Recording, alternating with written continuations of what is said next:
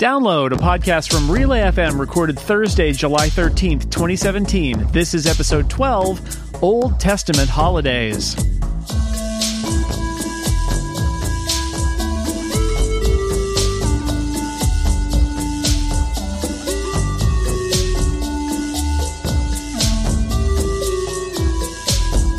Welcome to Download, a weekly look at the most interesting stories in the world of technology and other stuff you care about. I am Jason Snell, your host, and this week I am joined by two wonderful guests, the editor-in-chief of The Wirecutter and an old friend of mine from our Apple coverage days, Jacqui Cheng. Hello. Hello. Thanks for having me. Thanks for being here. Also, an old colleague of mine, editor-in-chief at IDG, it's Jon Phillips. Hello. Hey, Jason. How are you? I'm doing great. It's good to have both of you here, both people familiar to me, to talk about some wild and wacky stuff that happens in the middle of summer in the technology world. But, there's interesting stuff going on, lots of trends to talk about. So these are the most interesting stories of the week as chosen by myself and, of course, my Download podcast producer, Mr. Stephen Hackett, who is not here today. But thank you, Stephen, for helping me put these together. It brings us to our first topic. Prime Day. Yes, Christmas in July in terms of shopping, because Tuesday was Amazon Prime Day. At my house, we used a sous vide machine we bought on Amazon to cook a steak from Amazon Fresh and a pot we got from Amazon, and then we ate it while watching, let's say, Mozart in the Jungle. Anyway, Amazon said its Prime Day shopping event was the largest day of sales ever, surpassing those other Old Testament holidays, Black Friday and Cyber Monday. So Prime Day, I know it's Prime Week, really. We're all just living in Amazon's world here. John, let's start with you. You were talking to me this week about whether Prime Day is actually good for consumers and what it has done to the world of tech journalism, which you and I are both heavily involved in. Yeah, profound impacts on both sides of that question.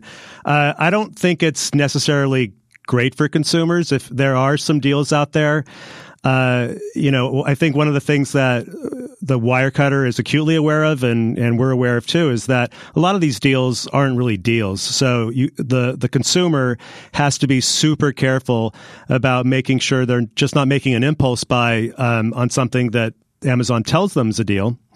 And so by going to smart websites that are vetting the products and really looking at the pricing history, that could tell you a lot about whether Amazon is just trying to trump up this faux holiday, or whether you're actually getting something at a special price. So there's that, but also, the other little dirty secret is that Amazon is they're using this to drive Prime subscriptions, and so I can't imagine at this point anyone who doesn't have a subscription to Prime. I do, and I find it very useful, and it's cost effective for me. But that's a big motivator there for them. And of course, the best deals are probably the Amazon gadgets. So there's that as well. But the other side of it is what this means for tech publishers as it becomes more and more difficult to make money off of advertising, and we're not charging for our content. Then there's the dirty little secret of affiliate links.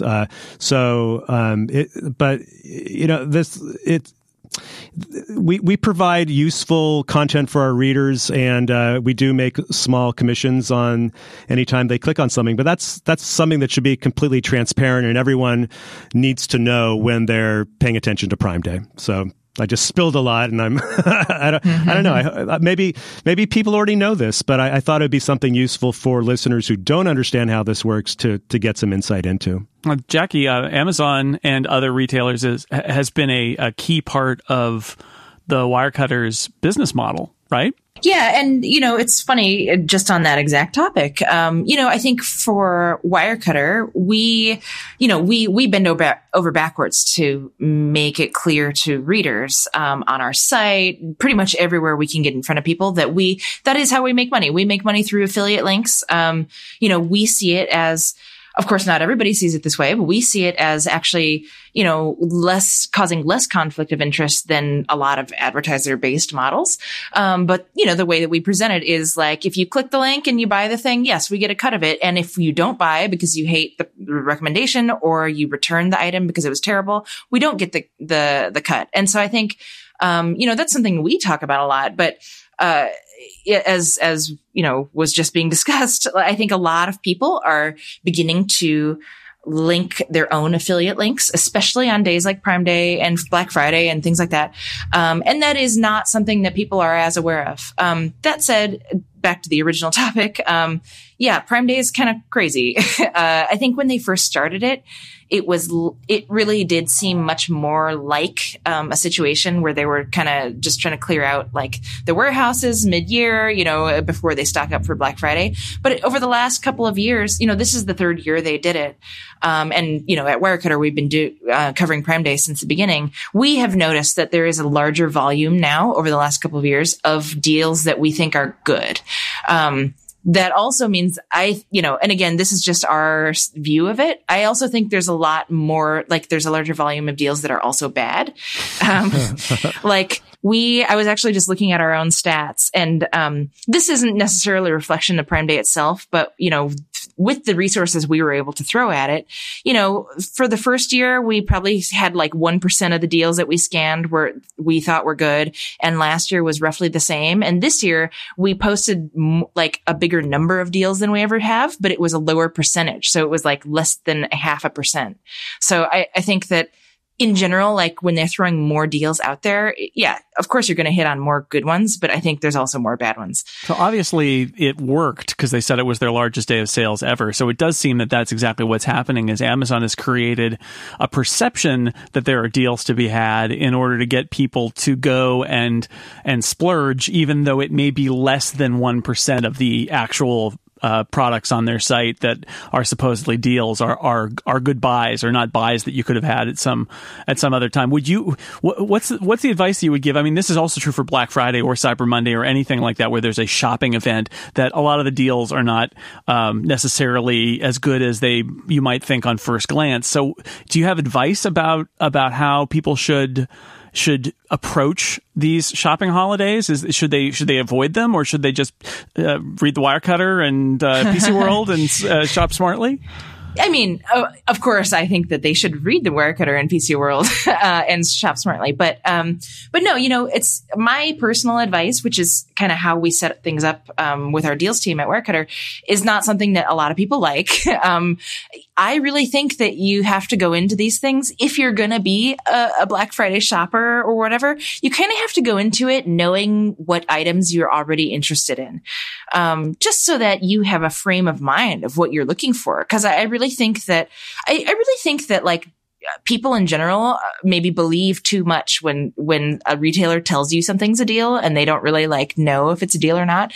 I think that you have to know what you're looking for and like generally what the price is so that you can know what the deal is.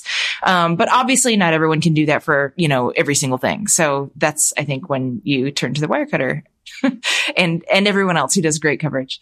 I just think that, you know, there's so many facets that could make something not a great deal. The worst being sometimes manufacturers will release similar products to great products, but they will be like missing like one feature or something, and the SKU will be slightly different, and then that one will be marked down.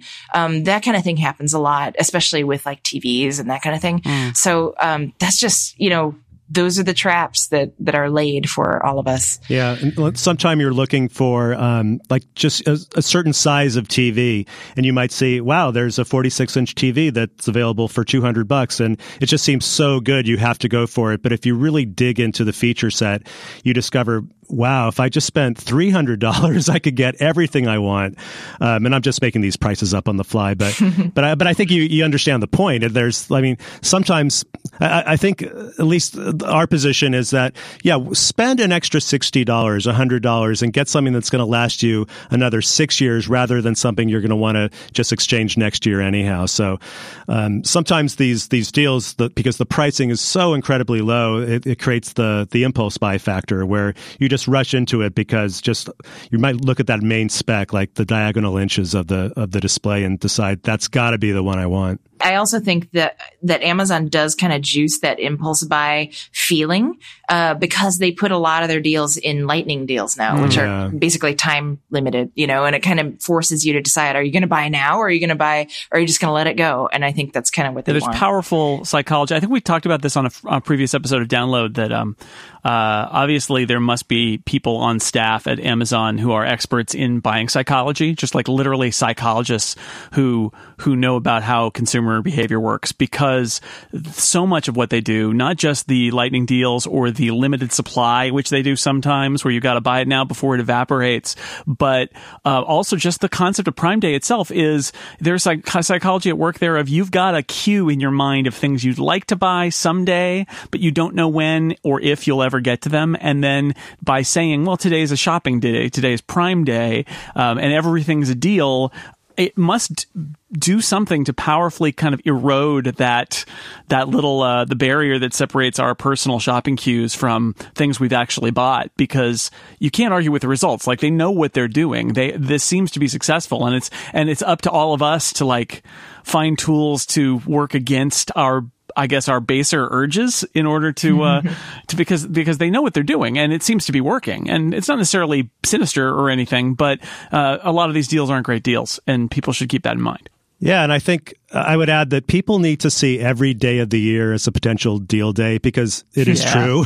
You know, I mean, there's so much competition because Amazon wields such power that the Best Buys of the world, you know, Walmart, I'm sure there's many more. They also have very competitive pricing, but you're not going to hear about it because Amazon just has such a strong marketing machine behind Prime Day, and also it's backed up by the fact that they have such strong affiliate relationships with publishers like PC World and Macworld. And so, you know, again, it's a very symbiotic relationship as far as the affiliate deals. And I do agree with Jacqui that it does create a pure form of tech journalism, because if you look at Wirecutter, if you look at PC World, we're going to look at the entire product universe, and we're going to make our choices not based on where the best affiliate commissions are, but what's best for the readers. And, you know, I know that that's 100% true of both our websites. So, you know, we're sort of going into it from the perspective of what's good for the readers. But that said, there's no doubt that we do respond to Prime Day as an event that we want to pay attention to, because, you know, there are deals to be had, and readers are hearing about it. And we look at it as, you know, not from the perspective of, well, we can make more affiliate commissions, but this is something our readers care about, and we want to steer them to the right deals and away from the bad deals. And I think both our sites surely do that with pretty, you know, cutting journalism behind it. But I think there are a lot of sites out there, probably a lot of the smaller sites, who see it as an opportunity to cash in on the machinery that Amazon has created around Prime Day. Yeah, well, as somebody with a small blog of my own and also a podcast network that covers stuff that is often on Amazon, I put Amazon links on everything as a matter of course. It doesn't actually affect how I don't strategize around it, but I do get the Amazon affiliate newsletters that point out, like, here are all the different ways you can market Prime Day. So, you know, I'm sure there are people who fully leverage that, and I guess more power to them. But yeah, it's a funny place where we're all in now. I want to mention, speaking of there always being deals, a tool that I really love, and it's based on actually Amazon's API, but it's Camel Camel Camel. Yeah, yeah. Oh, yeah. Right, which tracks any given product in Amazon's database and what the current selling price is, and you can actually see its historical prices on a chart, and it will send you an alert when it goes below a certain dollar amount, and you can find out that sometimes it's a random day there will be a huge price drop in a product you care about, and you make that decision of, you know, will there be a better deal later or not, or maybe this is the time for me to buy. And that's a powerful tool. I've used that for some of my kind of unicorn products that I've been like, oh, I really want this automatic tea maker from Breville. That was like my number one, right? It's like, oh, it's so awesome, but it's too expensive. And I tracked that thing for a year, and it finally it dropped on one day. It dropped like $50 lower than I'd ever saw it, and I was like, yeah, okay, I'm going to buy it now. And that's the tool we use to vet the Prime deals as they come out. You know, I mean, that's so easy. You just check it and you determine, is this a real deal or is this just a 10-cent price drop? Right. And if it is, then you might want to wait a little longer, and some other day it could be cheaper. I've been using Camel Camel Camel to basically justify in the exact same way, but the opposite, justify putting off buying one of those Instant Pots that everyone loves. Because every time I go to look at it on Amazon, it's like full price or whatever, which is fine, except that I know that it goes on sale enough. So I always go over to Camel Camel Camel and I'm like, okay, can I put this off like one more month and wait till it goes down again? And like, I don't know, it's useful for me in that way too. See, it works either way. It depends on whether you want to spend money or not. But yeah, absolutely. Well, it works. See, for me, it worked that way until it didn't, right? It was like, do I really want to buy this this tea maker now? No, it's too expensive. But then, you know, I keep getting the emails, alert, it's 10 cents lower than it's ever been. It's $2 lower than it's ever been. No, it's $50. Okay, fine, you win. Right? Shut up, Camel, Camel, Camel. I don't want to hear from you anymore. I bought the damn thing. As long as we're sharing little deal tips, what I've been using lately is, it has nothing to do with deals, but it's CityCard Price Rewind. And so if you buy anything at any price and you find a lower price, as long as you provide pretty easy to access pricing information and proof and receipts, then at least the CityCard will refund the price difference. And it's pretty generous. I think it's up to $1,500 a year. So sometimes I will buy a full price purchase and just say, screw it. I'll wait till I'll find a cheaper price sometime in the future and then do the paperwork. It takes about 10 minutes and, you know, 2 weeks later, you get a refund on your CityCard statement. Wow. And I would have to imagine that other credit card companies have similar mechanisms. So there's that. Readers of download, audience members. I'm stuck I'm stuck in a web model here, Jason. I know. It's taken me a long time to get over saying readers is the generic for an entire audience, but yeah. I think I'm doing it. Well, this has been a great conversation. I'm glad to have both of you on. It wasn't my plan to have you on Prime Day week, but it was a perfect time to have you on. We have more to talk about, but let me take a break, because one way this podcast makes money is not from affiliate revenue, but from sponsorships. So this episode of Download is brought to you by Hover. When you have a great idea for your blog or store or startup or project, you want to give it a great domain name. It could be amazingdealfinder.info if you wanted. That might be taken, but whatever that domain is, you can find it easily, ridiculously easily with Hover. It's easy to find that perfect name. You don't have to compromise, because they have more than 400 domain extensions to end your domain with. The world has really moved on from .com, .net, .org. There are so many different domain extensions now.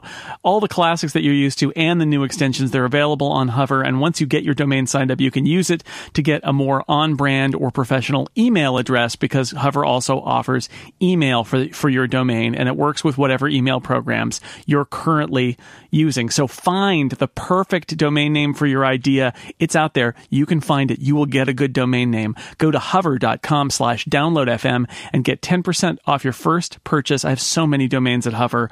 You're going to love it and you're going to keep using it. Once again, that's hover.com/downloadfm to find out more and get 10% off your first purchase. Hover, domain names for your ideas. Thank you to Hover for supporting Download. All right. See?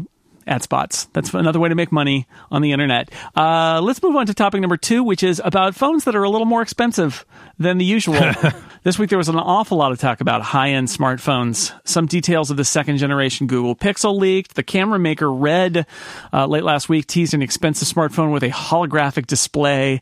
And the iPhone rumors continue to swirl, involving Apple releasing an additional higher-priced phone alongside 2 iPhone 7S models this fall.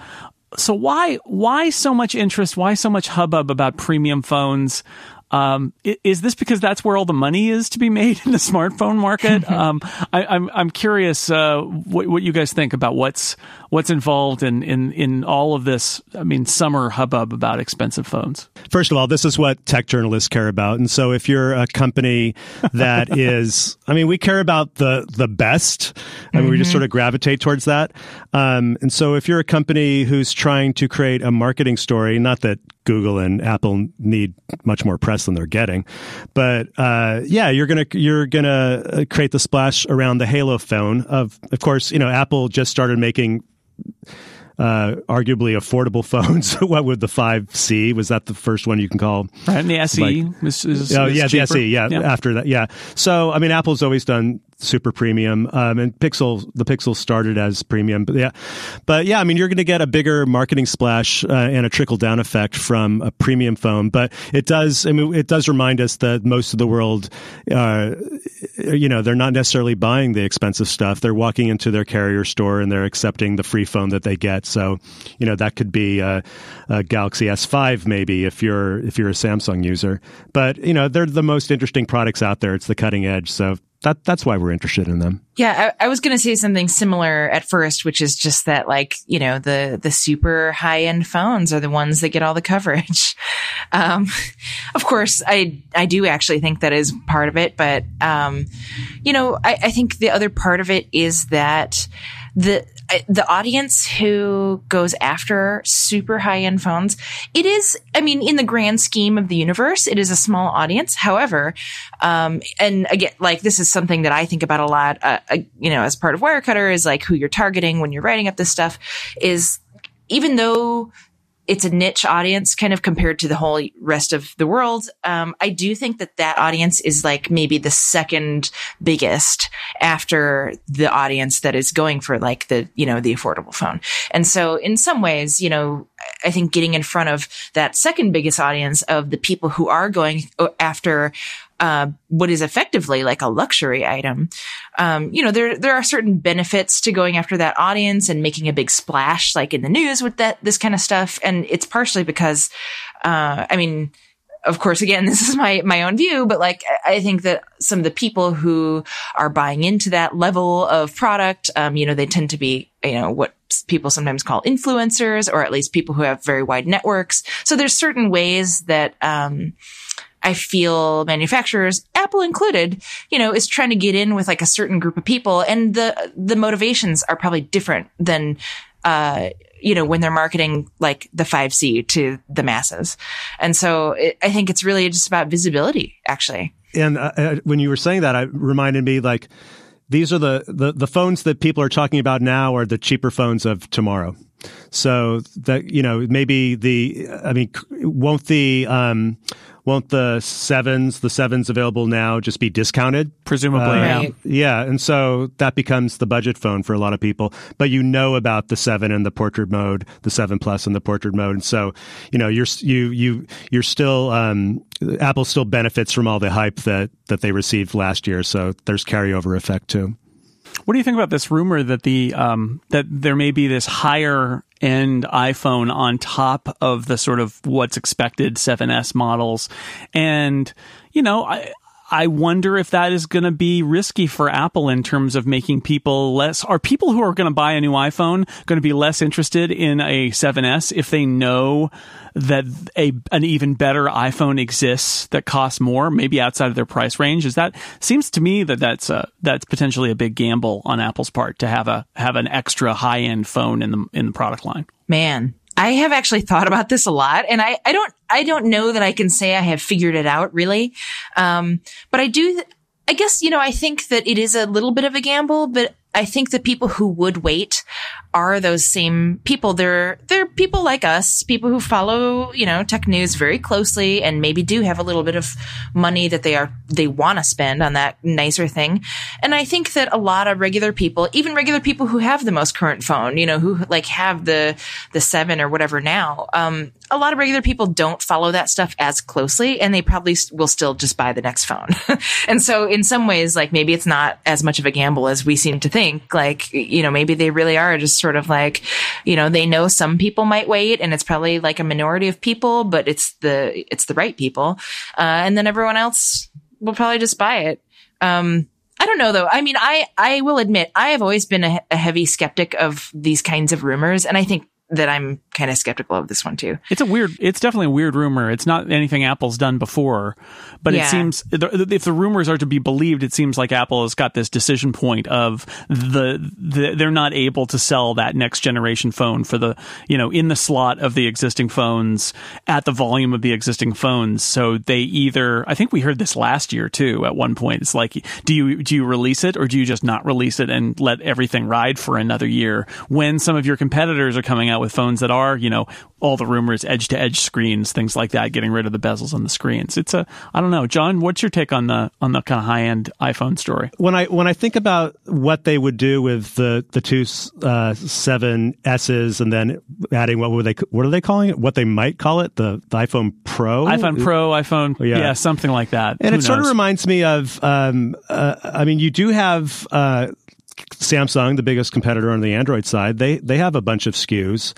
So it could be Apple adopting a more traditional mobile hardware model where, I mean, Samsung has two different sized S8s, then they're going to come out with the Note 8, which has a whole different feature set and storyline to it. LG has the G6, but has a bigger phone in the V20, and they'll be in V30. Coming out, and it has a different story behind it. So it's not necessarily the flagship phone, but the V30 will be probably for creators. So I could see Apple looking at the Android side of things, or not even casting it as an Android emulation, but just as this is what our smartphone competitors do, and just looking and thinking, you know what, there is an opportunity for more than two SKUs, for more product differentiation. I think the thing that's most sort of dubious about the rumors we're hearing is the idea of a $1,200 phone. That's where it really begins to get beyond the realm of plausibility. Like, really? $1,200 for a phone? I mean, we use them more than our tablets, so maybe. But I think if they're going to do that, then it creates some serious questions about, well, how much more can you add to the 7S's to make them a worthy upgrade over the 7s? Right. And then how could you make this the Pro so amazing and magical that you're going to say, no, screw it, I'm not going to buy the 7S's, I'm going straight for the Pro. And the features we've been hearing about, and they're all rumors, but I'm not sure they necessarily sound important enough or practical enough to really sway a lot of people, but I don't know.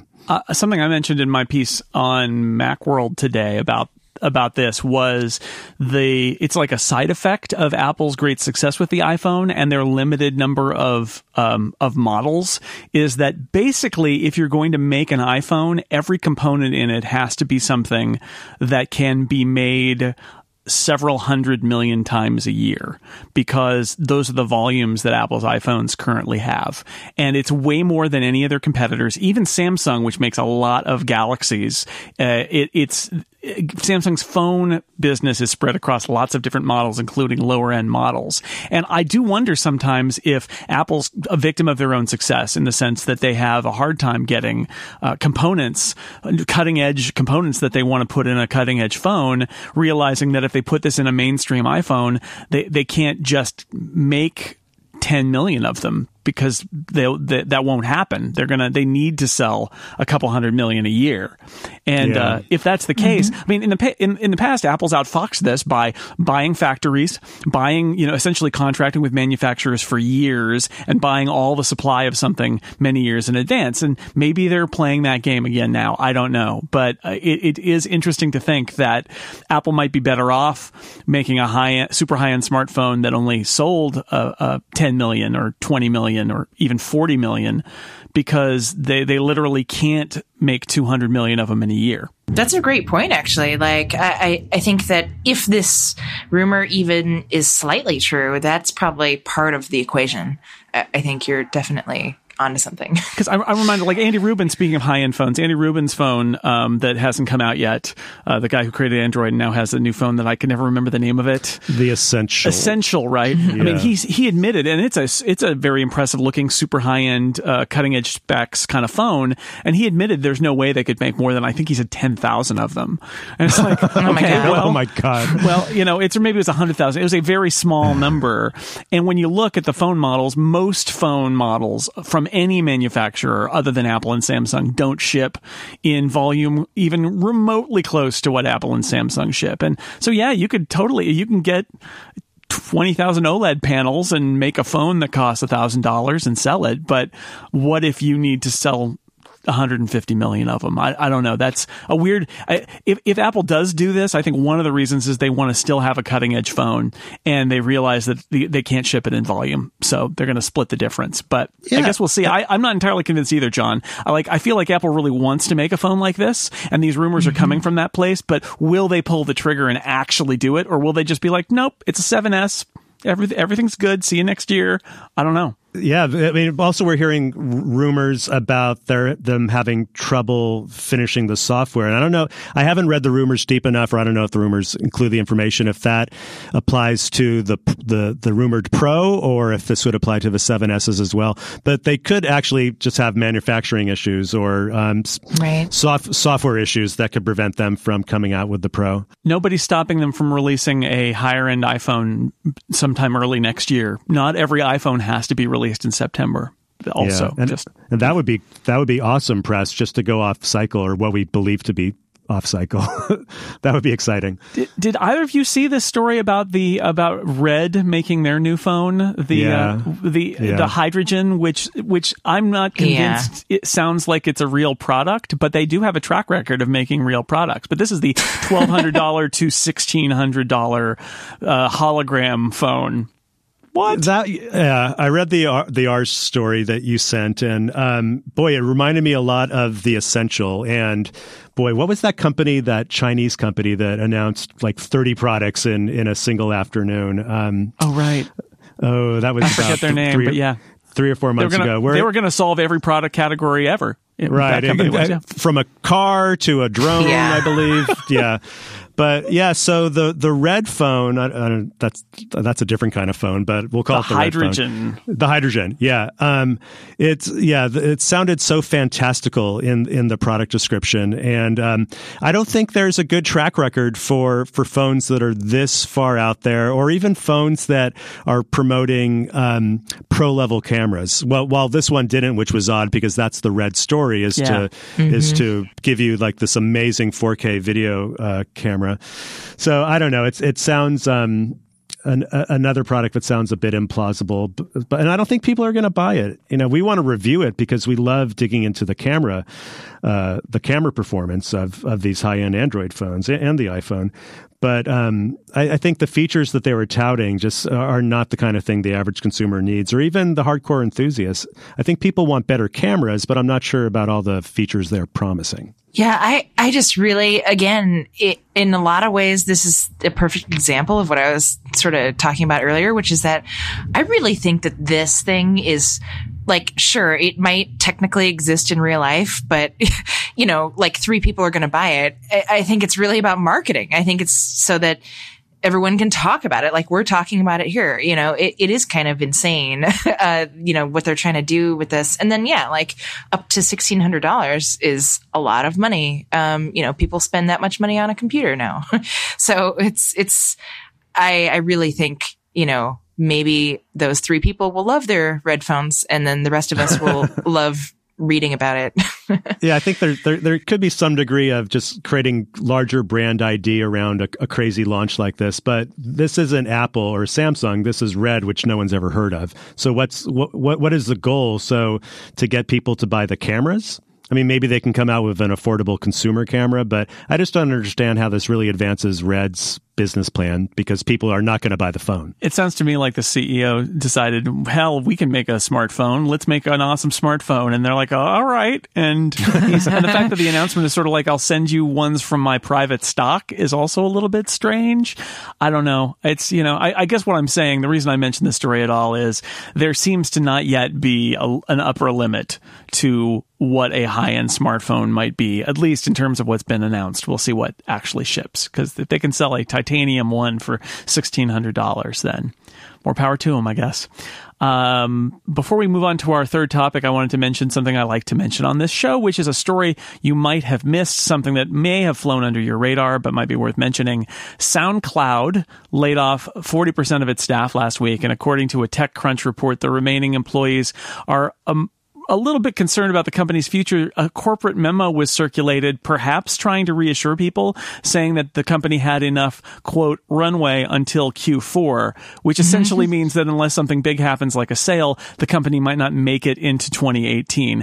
I really feel for all the current and former employees of SoundCloud, but I will say this. If you are a podcaster or a musician and you have work that is posted on SoundCloud, maybe you should save that now so that you've got your own copy just in case the worst happens. Maybe consider, if you're a podcaster, a different host. There are a lot of good podcast hosting options out there, and most of them already do a better and more compatible job of serving podcasts than SoundCloud ever did. Just be warned. It's too bad. SoundCloud was always a clever idea, but it looks like it's in peril now, and everybody who relies on it should be aware of that. What do you do if you have a clip of you trying to get off the phone with a Comcast customer support person?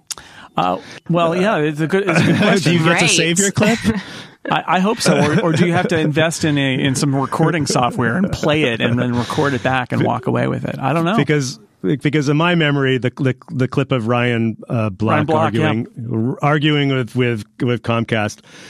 I'll always attach that to the SoundCloud file that was embedded into, I can't remember where, maybe a personal blog. Yeah, the definitive SoundCloud. Yeah. For me, that's the definitive SoundCloud. Well, speaking of Comcast, actually, thank you for that, John. Our last topic is net neutrality. Under the Trump administration, the FCC is on the march to roll back net neutrality. These are the rules that basically require that internet providers treat all internet traffic identically rather than prioritizing some traffic over others. On Wednesday this week, it's like Boxing Day for Prime Day. There was a day of action in support of net neutrality. It was supported by internet giants, including Amazon, Facebook, Google, and Twitter.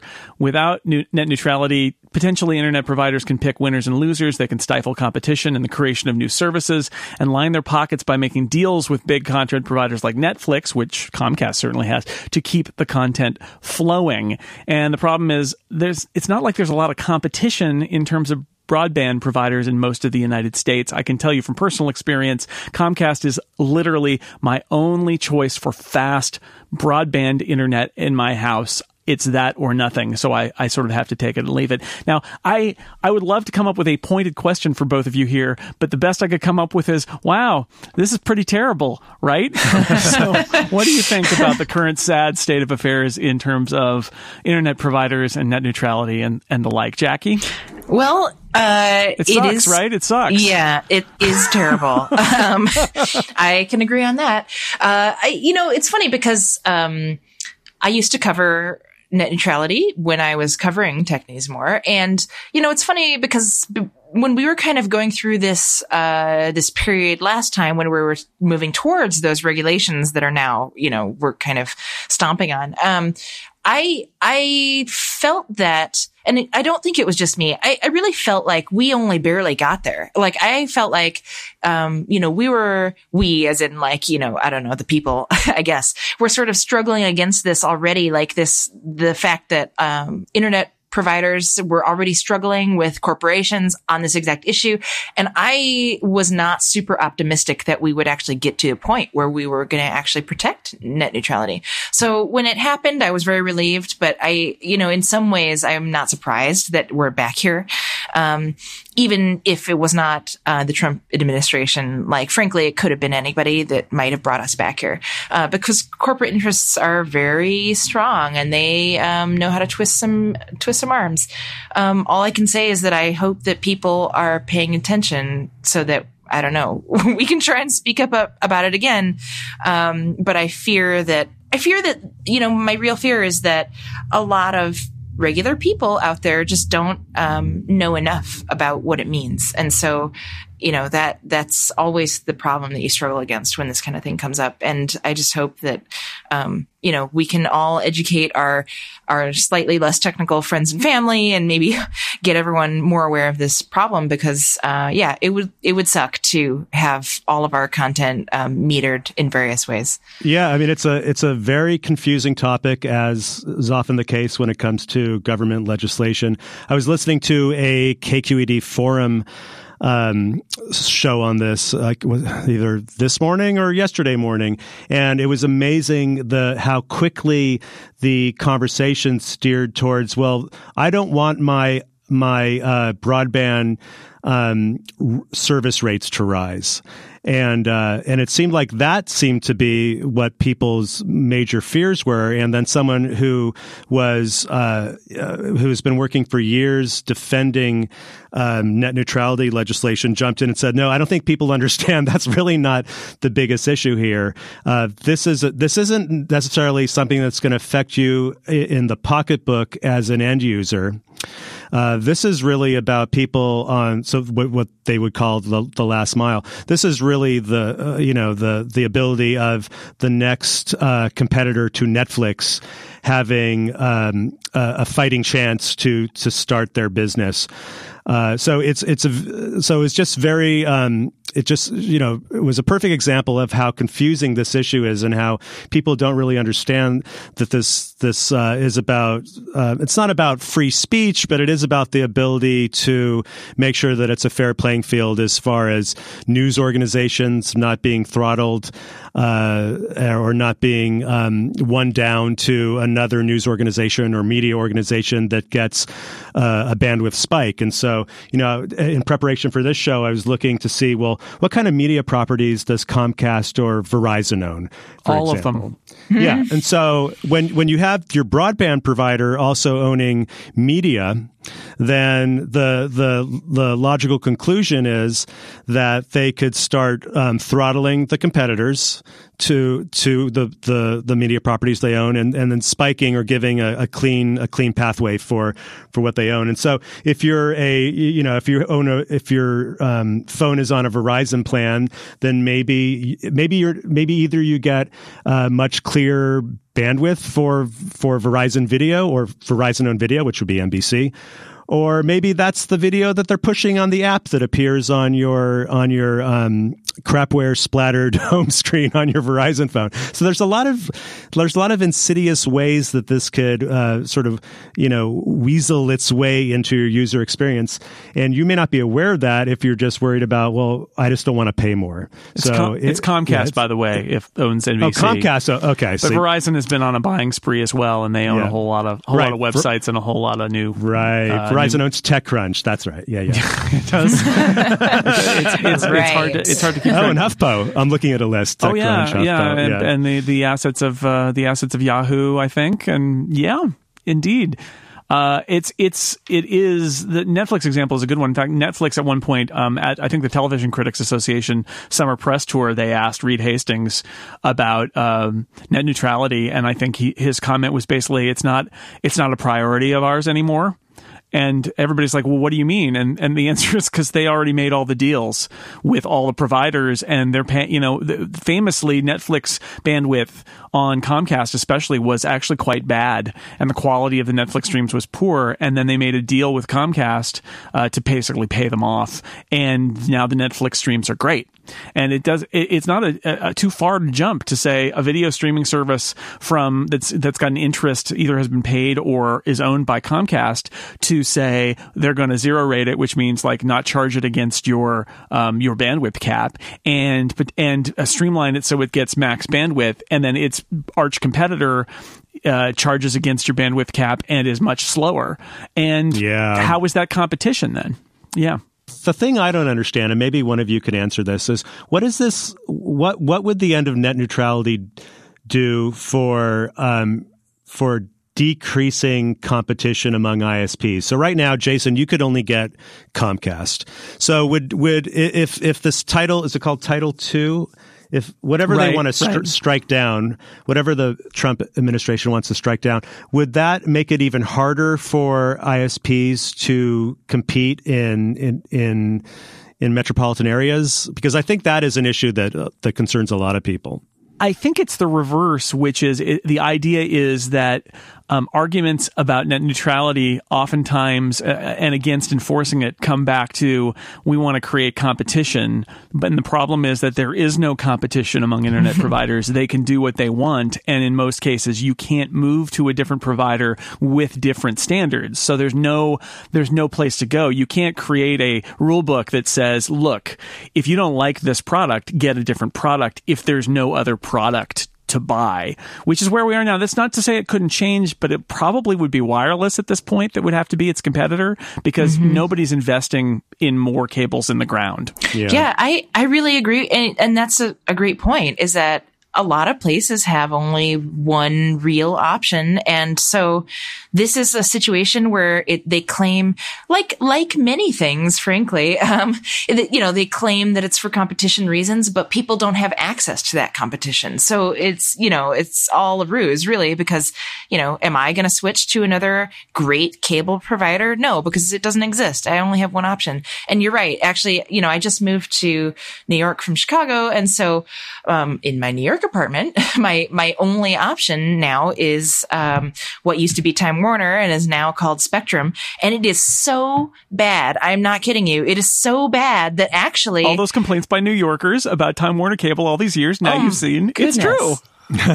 It is so bad that I actually, even for my TV, I'm beginning to tether to my Verizon phone and use LTE, and it actually is better. Wow. And it's a horrible life, but at least I can get my stuff, And so that's a situation many of us are in, many normal people.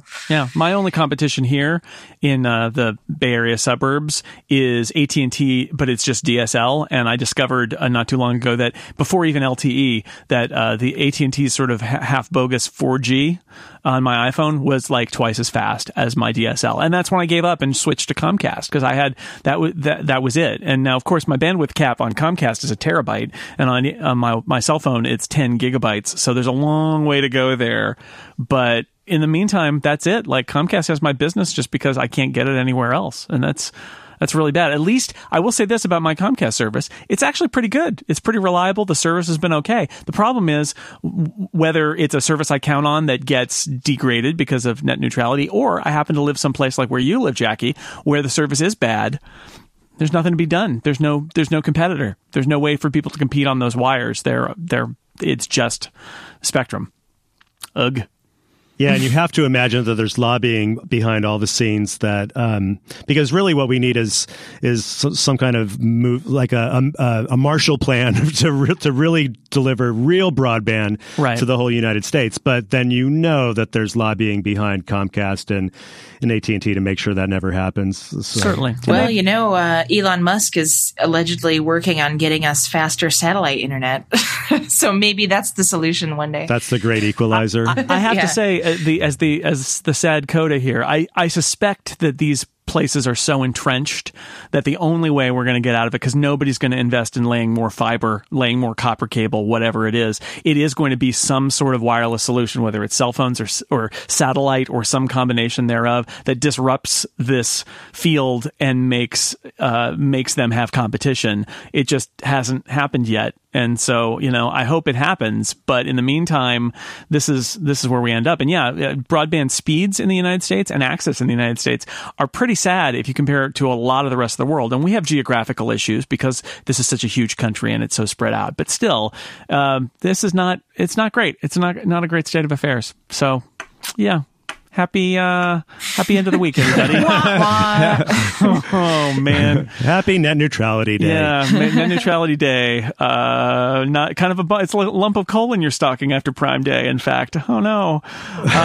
All right. This is, as we wrap up this show, I want to remind people what to look out for in the week ahead. What's coming up next week? Next week, it's Comic-Con in San Diego. So literally, if you've wanted to hear any sort of hype or PR or marketing for any movie, book, TV show, comic book, or any other entertainment property you can think of, that's coming out in the next 12 to 36 months, you will almost certainly hear it sometime late next week. You may not even need to get on the internet in order to hear it. You could just close your eyes and enter a little bit of a trance, and the hype will reach you somehow. That's how powerful Comic-Con is in San Diego. I'll be going to San Diego this weekend for my annual Go to San Diego when Comic-Con's not yet in session weekend, because there's no crowds and nobody's sweaty and wandering around aimlessly like a zombie, and it's pretty nice. I recommend it for anybody who's been to Comic-Con. Try San Diego without Comic-Con. It's better. All right. That brings us to the end of this edition of Download. Jacqui Cheng, where can people find the stuff that you do? I guess I know the answer, but why don't you tell me? Well, you can find the effects of my work at thewirecutter.com, where we recommend all kinds of stuff to make your life less terrible. Or you can follow me on Twitter, and my username is E and then my name, like email. So it's EJACQI. Which is, I think I saw you saying on Twitter, this is basically a screen name that you chose like a couple decades ago, and somehow it lives on. Yeah, well, you know, when I was online as a kid, I came up with all kinds of crazy kid usernames. And then when I chose this one, Jacqui, it was like 97, you know, right when, first of all, when email was becoming a thing with like a lot of people. And also I was just getting ready to go to college. So I was like, I'm going to be mature and use my real name and my username. And then I've just been using it ever since. You're stuck with it now. Yeah. Cutting edge cyberpunk Jacqui. Jon Phillips, where can people find the effects of what you do? I like that. Well, Android coverage will be on PCWorld.com, and smart home stuff on TechHive.com, and Apple stuff when I do it. I do less and less of it seems, on MacWorld.com. All good sites, I can tell you from personal experience. Yeah, I think you might have had something to do with some of those. I resemble those remarks. Also, thanks to my producer, Stephen Hackett, who is not here, but his presence is also felt. Boy, everybody's presences are emanating and affecting things around them. That's amazing. I've been your host, Jason Snell, and until next week, thank you to Jon and Jacqui. We will be watching the headlines, so you don't have to. See you next week, everybody.